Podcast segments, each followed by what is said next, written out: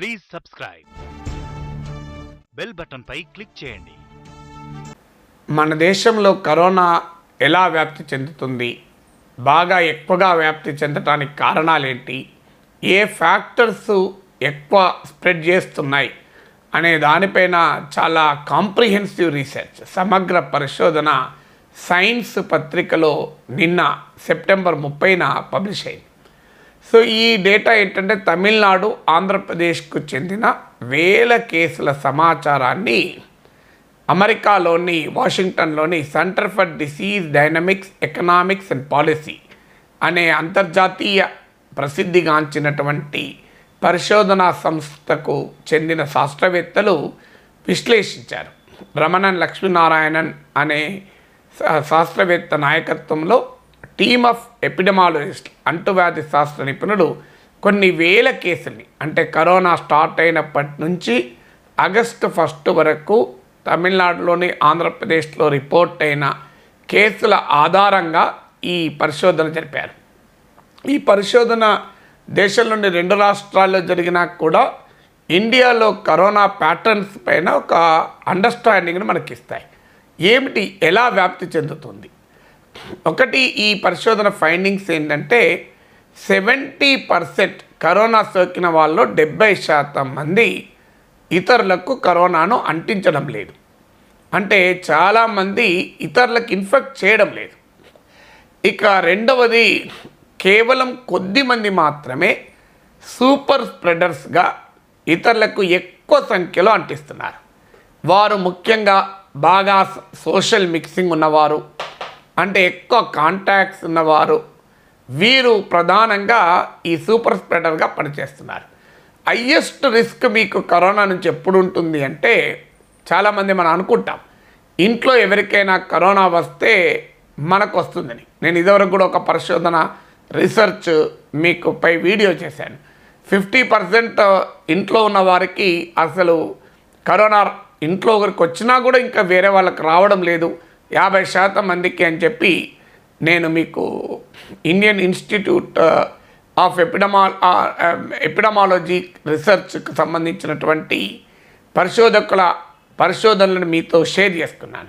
So ఇప్పుడు ఈ research data కూడా ఏం చెప్తుంది అంటే మీకు highest risk sustained shared transport. అంటే కరోనా సోకిన వ్యక్తితో మీరు ఎక్కువసేపు కలిసి ప్రయాణం చేస్తే మీకు కరోనా సోకటానికి అత్యధిక అవకాశాలుంటాయి.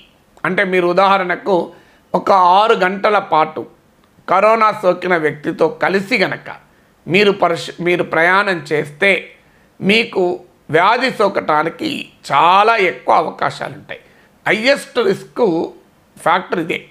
ముఖ్యంగా మీరు ఒక త్రీ రోస్ అంటే మొదటి రోలో కరోనా సోకిన వ్యక్తి ఉంటాడు. ఒక కరోనా సోకని వ్యక్తి ఉంటాడు. లేదు థర్డ్ రోలో కరోనా సోకిన వ్యక్తి ఉంటాడు అనుకోండి. సో వీరికి అంటుకునే అవకాశం ఎక్కువ ఉంటుంది అట్లీస్ట్ మీరు ఒక ఆరు గంటలు కనుక కలిసి ప్రయాణం చేస్తే. So highest risk factor corona infect అయ్యటానికి ఏంటంటే సస్టైన్డ్ షేడ్ ట్రాన్స్పోర్ట్ కలిసి ఎక్కువ దూరం ప్రయాణం చేయడం. ఇది హయ్యెస్ట్ రిస్క్. అందుకే ముఖ్యంగా ఇవాళ ఆల్రెడీ పబ్లిక్ ట్రాన్స్పోర్ట్ అంతా మనకు స్టార్ట్ అయింది. సో అందువల్ల to be on safe side మీరు అనవసరపు ప్రయాణాలు చేయకండి. ముఖ్యంగా అనవసరపు లాంగ్ డిస్టెన్స్ ప్రయాణాలు చేయకండి. అందువల్ల ఈ ఈ లాంగ్ డిస్టెన్స్ ట్రావెల్లో ఏమవుతుందంటే ఎవరికైనా ఒకరికి కరోనా సోకి ఉంటే మీరు వారితో ఏడు గంటలు ఎనిమిది గంటలు కలిసి ప్రయాణం చేస్తే దగ్గరలో కూర్చొని ఉంటే మీ కరోనా సోకటానికి ఎక్కువ అవకాశం ఉంటుంది. ఇక మీకు ఆ తర్వాత రిస్క్ ఫ్యాక్టర్ ఇంట్లో ఎవరికైనా కరోనా వస్తే. చూడండి మీరు ఇంట్లో కరోనా వచ్చినా కూడా మీకు రిస్క్ కంపారిటివ్లీ తక్కువే. ట్రావెల్తో పోలిస్తే కలిసి ట్రావెల్ చేస్తే. కలిసి ట్రావెల్ చేసేది హయ్యెస్ట్ రిస్క్ అయితే దాని నెక్స్ట్ హయ్యెస్ట్ రిస్క్ ఇంట్లో ఎవరికైనా కరోనా సోకడం ఇక మూడవది ఏంటంటే పిల్లలు పెద్దగా అంటించరు. ఇన్ఫెక్షన్ వ్యాప్తి చెయ్యరు అని గతంలో అనుకున్నారు. కానీ ఇప్పుడు రీసెర్చ్ ఏం చెప్తుందంటే గతంలో అనుకున్న దానికన్నా కూడా ఎక్కువగా పిల్లలు క్యారియర్స్గా పనిచేస్తున్నారు. అంటే వాళ్ళు కరోనాను ఇతరులకు అంటిస్తున్నారు అని. అయితే పిల్లల్లో ఇప్పటికీ కూడా రీసెర్చ్ చెప్పేది ఏంటంటే వాళ్ళలో రోగ లక్షణాలు దాదా ఎక్కువగా కనిపించవు. ఒకవేళ రోగ లక్షణాలు కనిపించినా చాలా మైల్డ్గా ఉంటాయి. ఇది కూడా ఒక తలనొప్పి. ఎందుకంటే కనీసం రోగ లక్షణాలు ఉంటే మనం వాళ్ళను పిల్లల్ని జాగ్రత్తగా ఐసోలేట్ చేసుకుంటాం.